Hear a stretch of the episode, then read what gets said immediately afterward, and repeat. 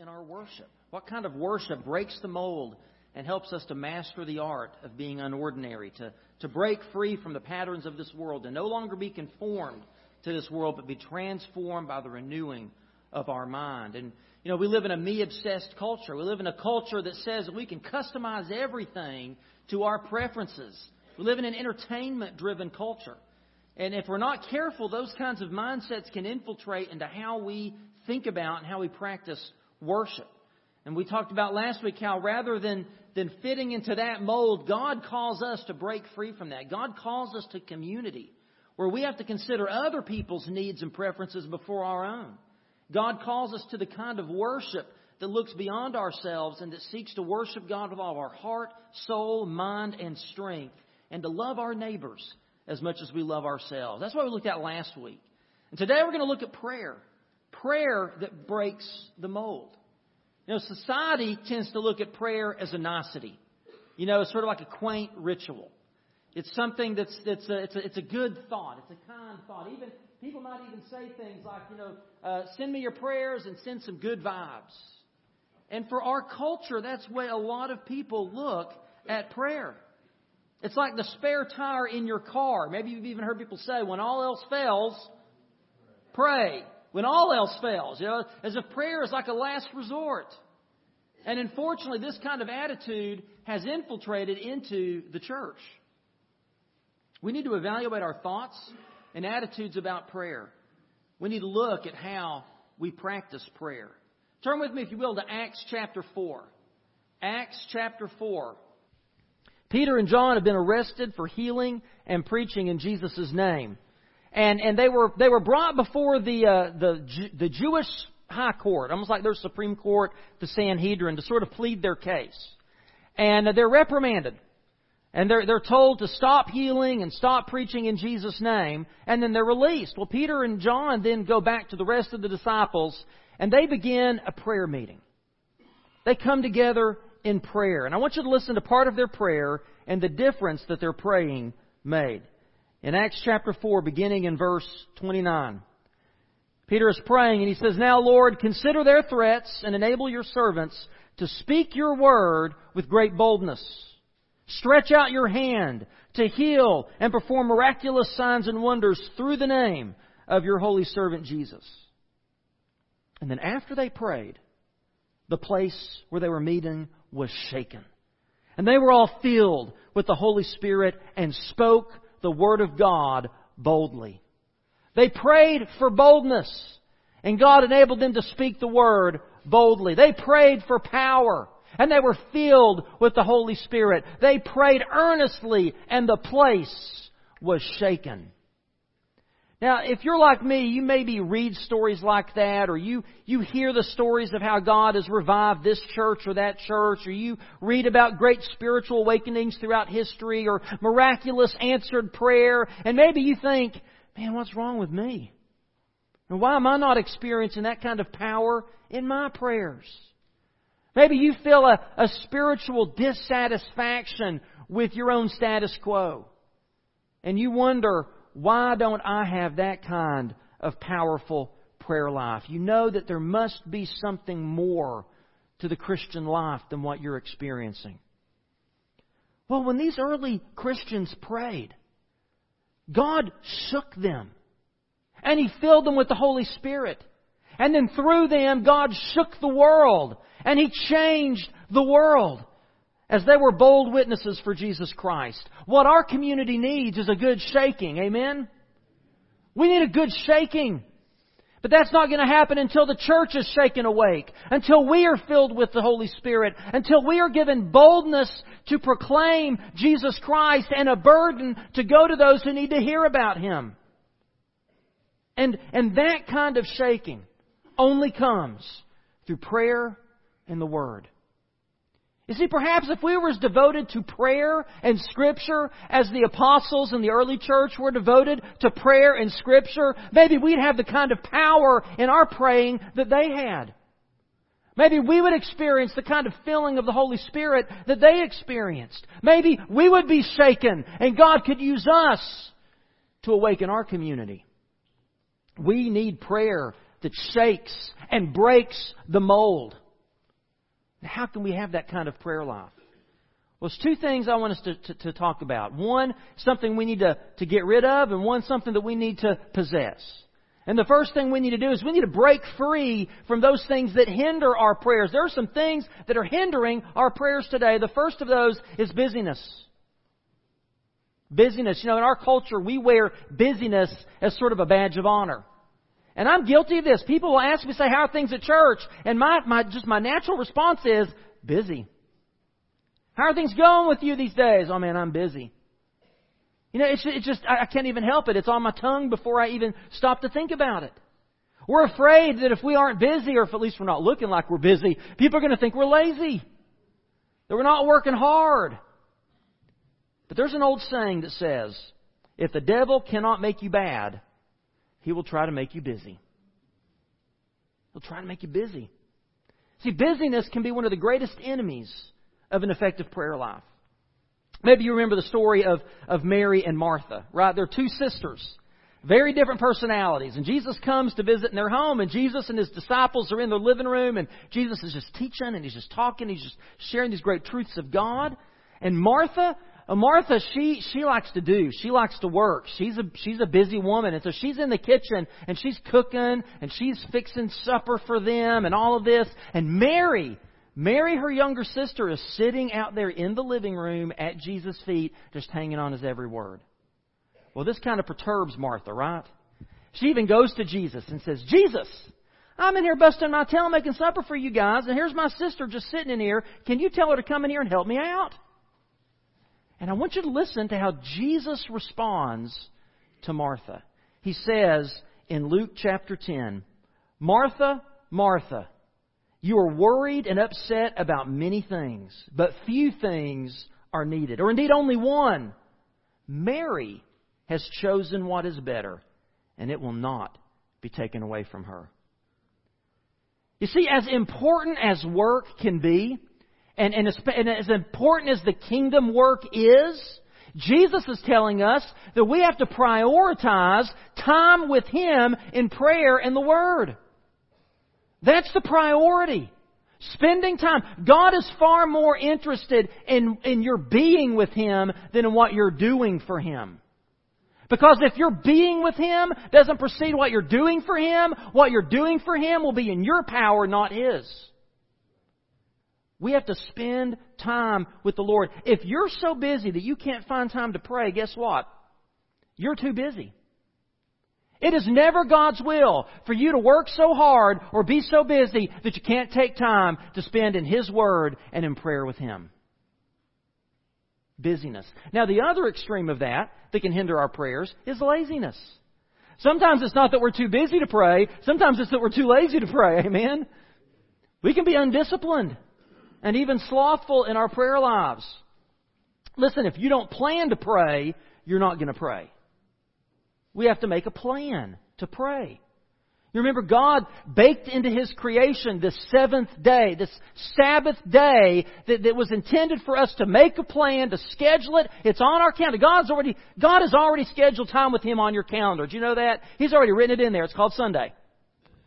Every Sunday, God intends for us to come aside, to take a break, to change our pace, to worship Him with His people. And every day, God wants you to make a similar plan, to take a break, to step away. Jesus did this every single day. We read time again in the New Testament how Jesus withdrew to a quiet place to spend with His Father. And if Jesus needed to do that, how much more do you and I need to do that? We have to make a plan. 1 Peter 4 7 says, Now the end of all things is near, therefore be serious and disciplined for prayer.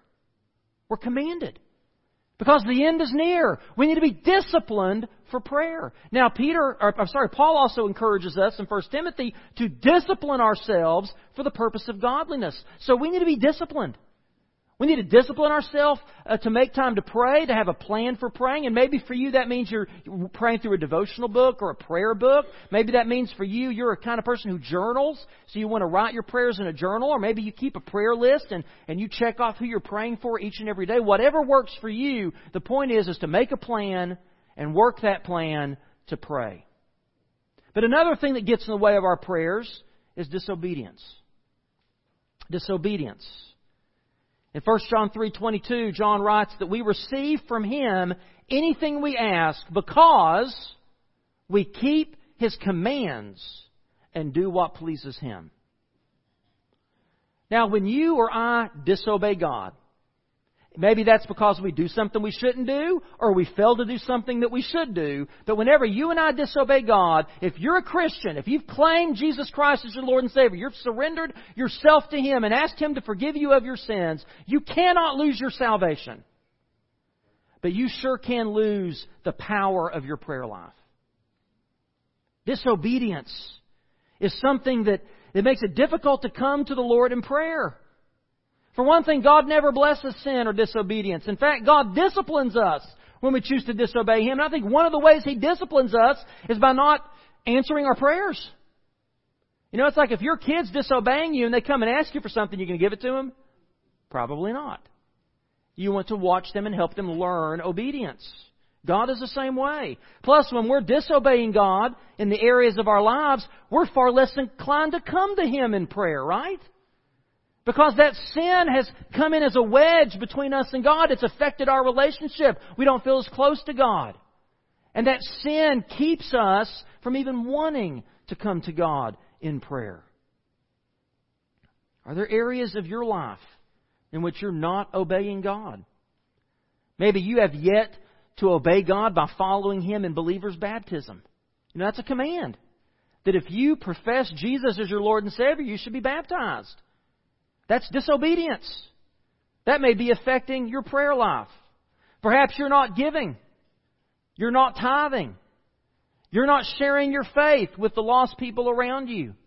You keep saying no to opportunities to serve, even though you know God wants you to do it. You're living in disobedience. And it is going to negatively impact your prayer life. Now, similar to disobedience is unconfessed sin unconfessed sin. You see, we're going to disobey. Just because we're Christians doesn't mean that we're perfect. It just means that we are forgiven. And when a believer sins, as I said, you don't lose your salvation, but you can lose the joy of your salvation. You can lose that close fellowship with God. You know, just as weeds can choke out a plant and keep it from bearing fruit, unconfessed sin in our lives can choke out our prayer lives. And it can keep us from being effective. Psalm 66:18 said, "If I had cherished sin in my heart, the Lord would not have listened." Harboring sin in our heart instead of confessing it and turning from it and coming to the Lord for forgiveness and repentance. And if we're harboring sin instead of doing that, it's going to stifle the passion and the power of our prayers.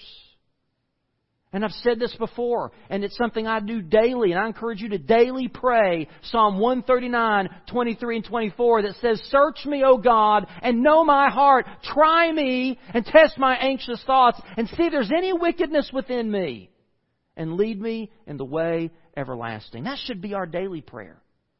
To lay our hearts before God and to ask Him to point out the sin and the disobedience in our lives, that we can confess it and turn from it and be forgiven.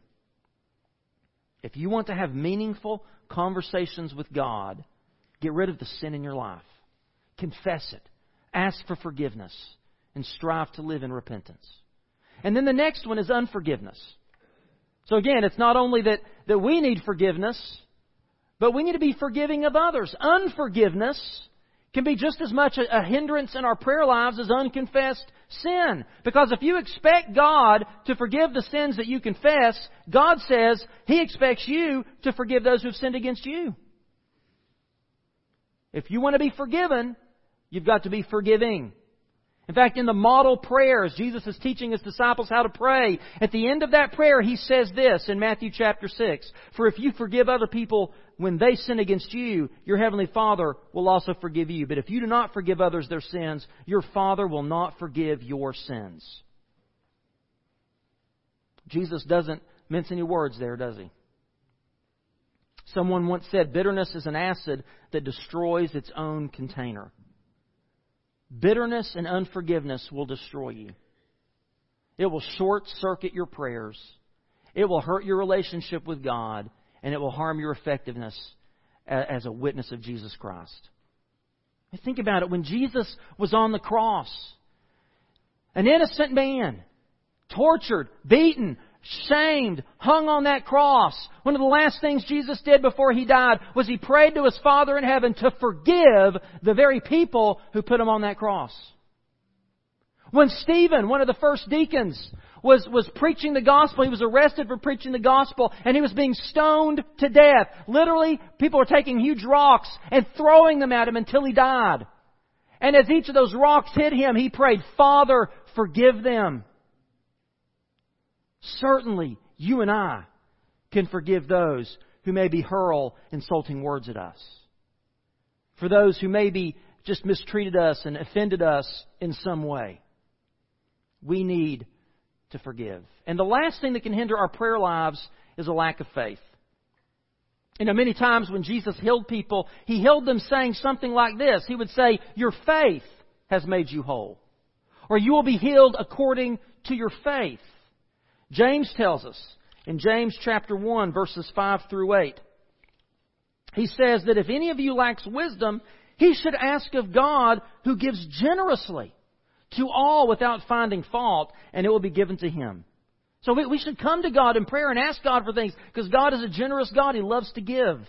But when he asks, he must believe and not doubt. Because he who doubts is like a wave of the sea blown and tossed by the wind. That man should not think he will receive anything from the Lord.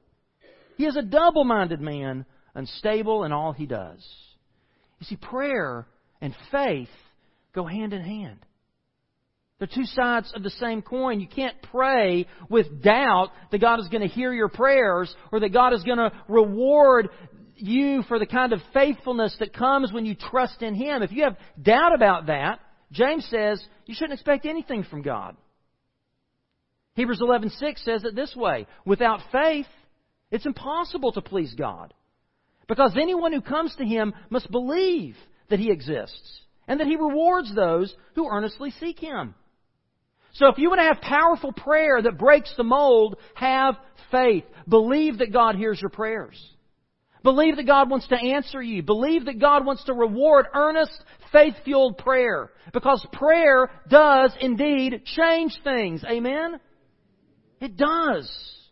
And prayer can shake up our lives and shake up our churches and shake up our world. Prayer can change people's hearts and minds. Prayer can break spiritual bonds and set people free from addictions and lies and spiritual forces at work in their lives. Time and again throughout the Bible, we see how God answered specific prayers for the good of people and for the glory of God. I believe that God still hears and answers prayers today. We need to do what Hebrews 4:16 says and approach God's throne of grace with confidence so that we may receive mercy and find grace to help us in our time of need. Approach God's throne of grace with confidence, with faith. Which of these this morning might be hindering your prayer life? Think about it. Maybe you're even right there in your notes. You might want to put a little star or something by one of those that you know. Yeah, I really got to work on this. This is a problem. This is what's hindering my prayer life. Because anything in your life that is holding you back in prayer is not of God. Get rid of it. Break free from it immediately. And then, and here's part two, embrace what helps your prayers. I'm going to share with you some things that will help your prayer life. The first is the Spirit of God.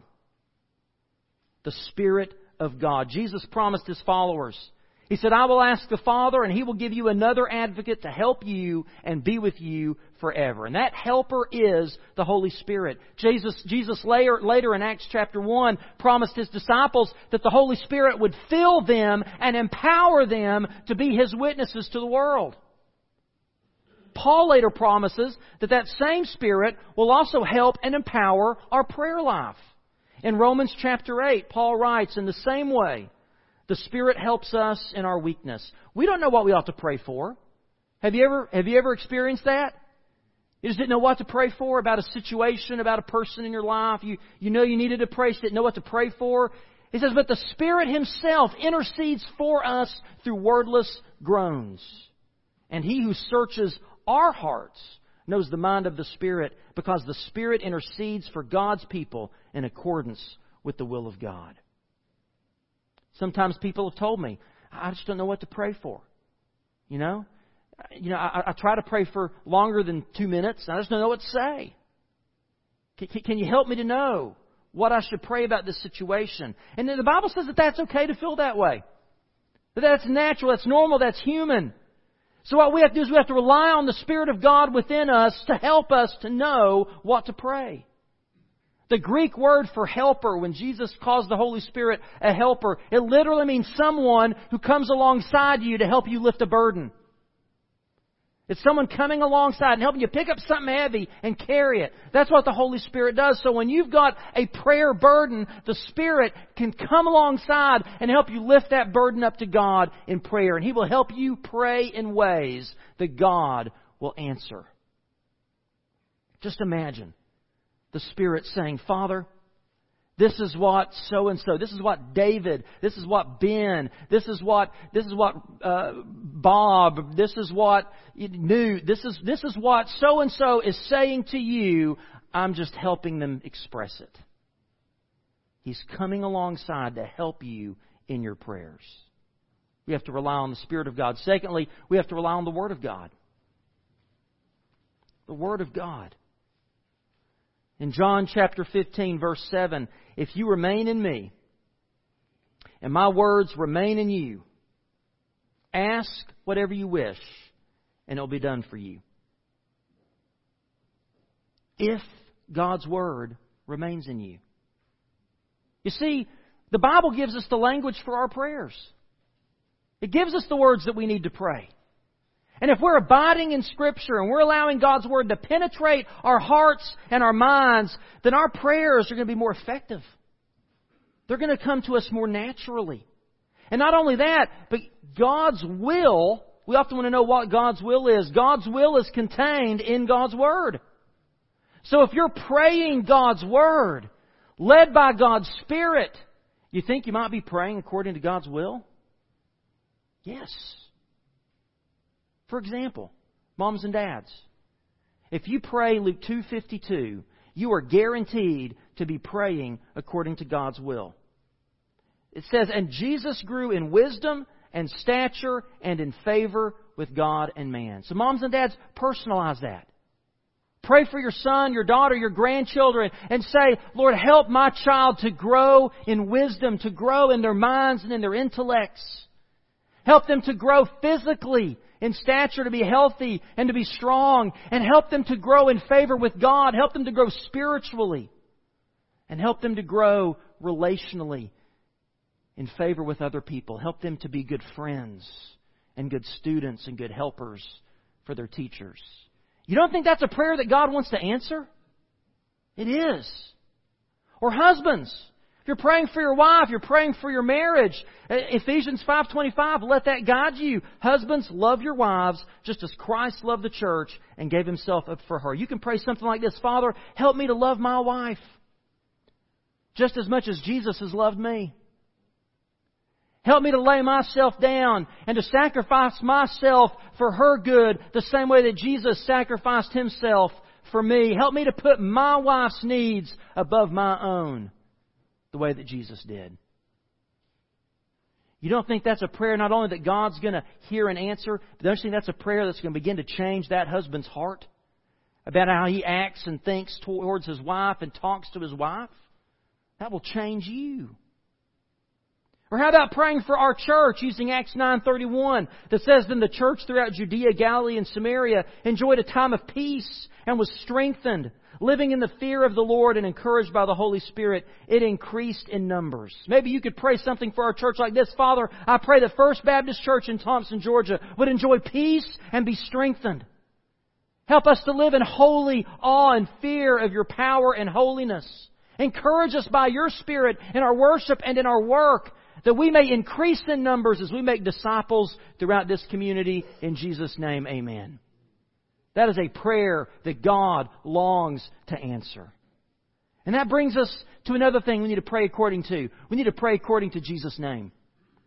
According to Jesus' name. In John 14, 13, Jesus said, I will do whatever you ask in my name, so that the Father may be glorified in the Son. Now, praying in Jesus' name is not a magic formula. It's not a secret passcode to get God to do what you want God to do. So why do we pray in Jesus' name? What does that mean? First, praying in Jesus' name recognizes my dependency on Jesus. It acknowledges that I, David Lambert, am not worthy to come before the throne of God. I have to come in the name of Jesus, who is worthy. Amen? Timothy Keller writes, Our prayer must be in full grateful awareness that our access to God as Father is a free gift won by the costly sacrifice of Jesus, the true Son. So I approach God not on my credentials, but on His credentials. I pray in Jesus' name. Second, praying in Jesus' name means that I'm claiming His authority. Because guess what? I have no authority of my own to command or claim anything. Amen? I can't change a single person in my authority. You know, a, policeman carries authority because he says stop in the name of the a, a, U.S. ambassador has authority because he speaks in the name of the President of the United States. And we pray in Jesus' name because His name has great authority in heaven and on earth. And we also pray in Jesus' name because it's a reminder that I'm not praying according to my will. I'm praying according to His will. His will be done, not my own. Powerful prayer that breaks the mold is prayer that relies on God's Spirit, God's Word, and Jesus' name. And finally, it's prayer that comes from the right kind of heart. Real quickly, we need to have a holy heart. You heard an Old Testament reading the question, who can ascend the mountain of the Lord? Who can stand in his holy place? And David answers that in the next two verses. He who has clean hands and a pure heart, who doesn't trust in idols or swear by false gods, they will receive blessing from the Lord and vindication from God their Savior. How do we come before God's presence in prayer? It's not through religion. It's not through our efforts. Our hands are made clean and our hearts are made pure because God is our Savior, because we put our faith and our trust in Jesus Christ to save us.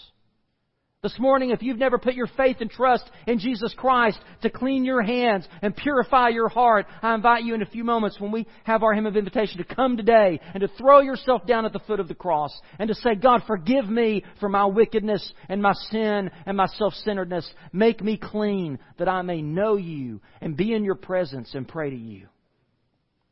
We need to have a holy heart. We also need to have a humble heart.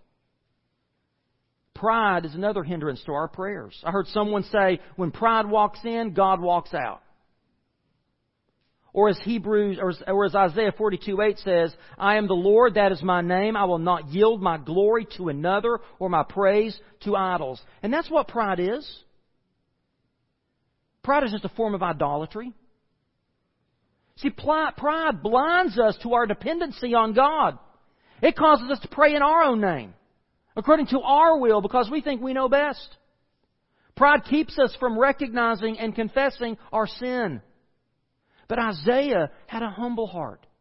Remember when he came into the temple and experienced the power of the Lord, the presence of God shook that temple just as the Spirit shook the church in Acts 4. The, the temple was shaken and Isaiah's response was, was, was the same response you and I should have. He said, Woe is me! I am ruined, for I am a man of unclean lips. I live among a people of unclean lips, and my eyes have seen the King, the Lord Almighty. Yes, we come before God's throne with confidence, but it's not confidence in ourselves, it's confidence in Jesus Christ. So we have confidence in one hand because of Christ, but humility in the other hand because we know that without Jesus, we'd be saying, Woe is me! I'm undone in the holy presence of God. 1 Peter 5 5 says, God is opposed to the proud, but gives grace to the humble. When you pray, do you pray from a humble heart? And finally, we need to come to God with a hungry heart. I think one of the reasons why we don't pray more is we're not hungry enough for it. We're not thirsty enough for God's Spirit. I love Psalm 42:1. It says, As the deer pants for streams of water, so my soul pants for you, my God. Are you panting after God? Are you hungering and thirsting to know Him more, to experience His presence, and to grow in His love? You see, too often our prayers are rote rituals instead of passionate pursuits. And you remember Jesus rebuked the religious leaders of his day. He said, he said, don't pray like them. They're just babbling. They're just saying lots of meaningless words because they think that by their sophisticated repeating of all these words, God is somehow going to hear them. God isn't interested in phony ritual. He wants a passionate relationship with you. Are you passionate in your prayers? Are you hungry for God? God wants to spend time with you. God wants to speak to you. He wants to listen to you. He wants to meet your needs, and He wants to work through you to change the world. But God only listens to holy, humble, and hungry hearts. God honors prayer that is offered through His Spirit, according to His Word, and in the name of Jesus Christ. Does that describe your prayer life? This morning, I want to invite you to come and to put your faith and trust in Jesus for salvation. I want to invite you to come this morning and to follow the Lord in obedience by being baptized. If you've never followed Him in believer's baptism, don't let that hinder your prayer life. Maybe God would have you unite with this church family by promise of a letter or statement of faith from another Baptist church. Maybe this morning you need to come and kneel at this altar and say, God, forgive me for my pride. Forgive me for my busyness, for my laziness.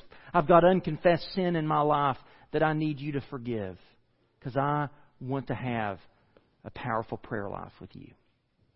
Would you stand and pray with me? Father, we love you. We thank you for your grace and mercy. We thank you that you allow us to come before your throne of grace and worship and in prayer.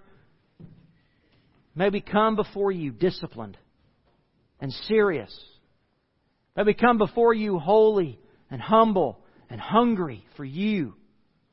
May we come before you, God, relying not in our wisdom, not in our good deeds, not in anything. May we come before you only and always by your Spirit and according to your word and in the name of Jesus Christ. And I pray that in his name we would be obedient to your Spirit's leading this morning. Amen.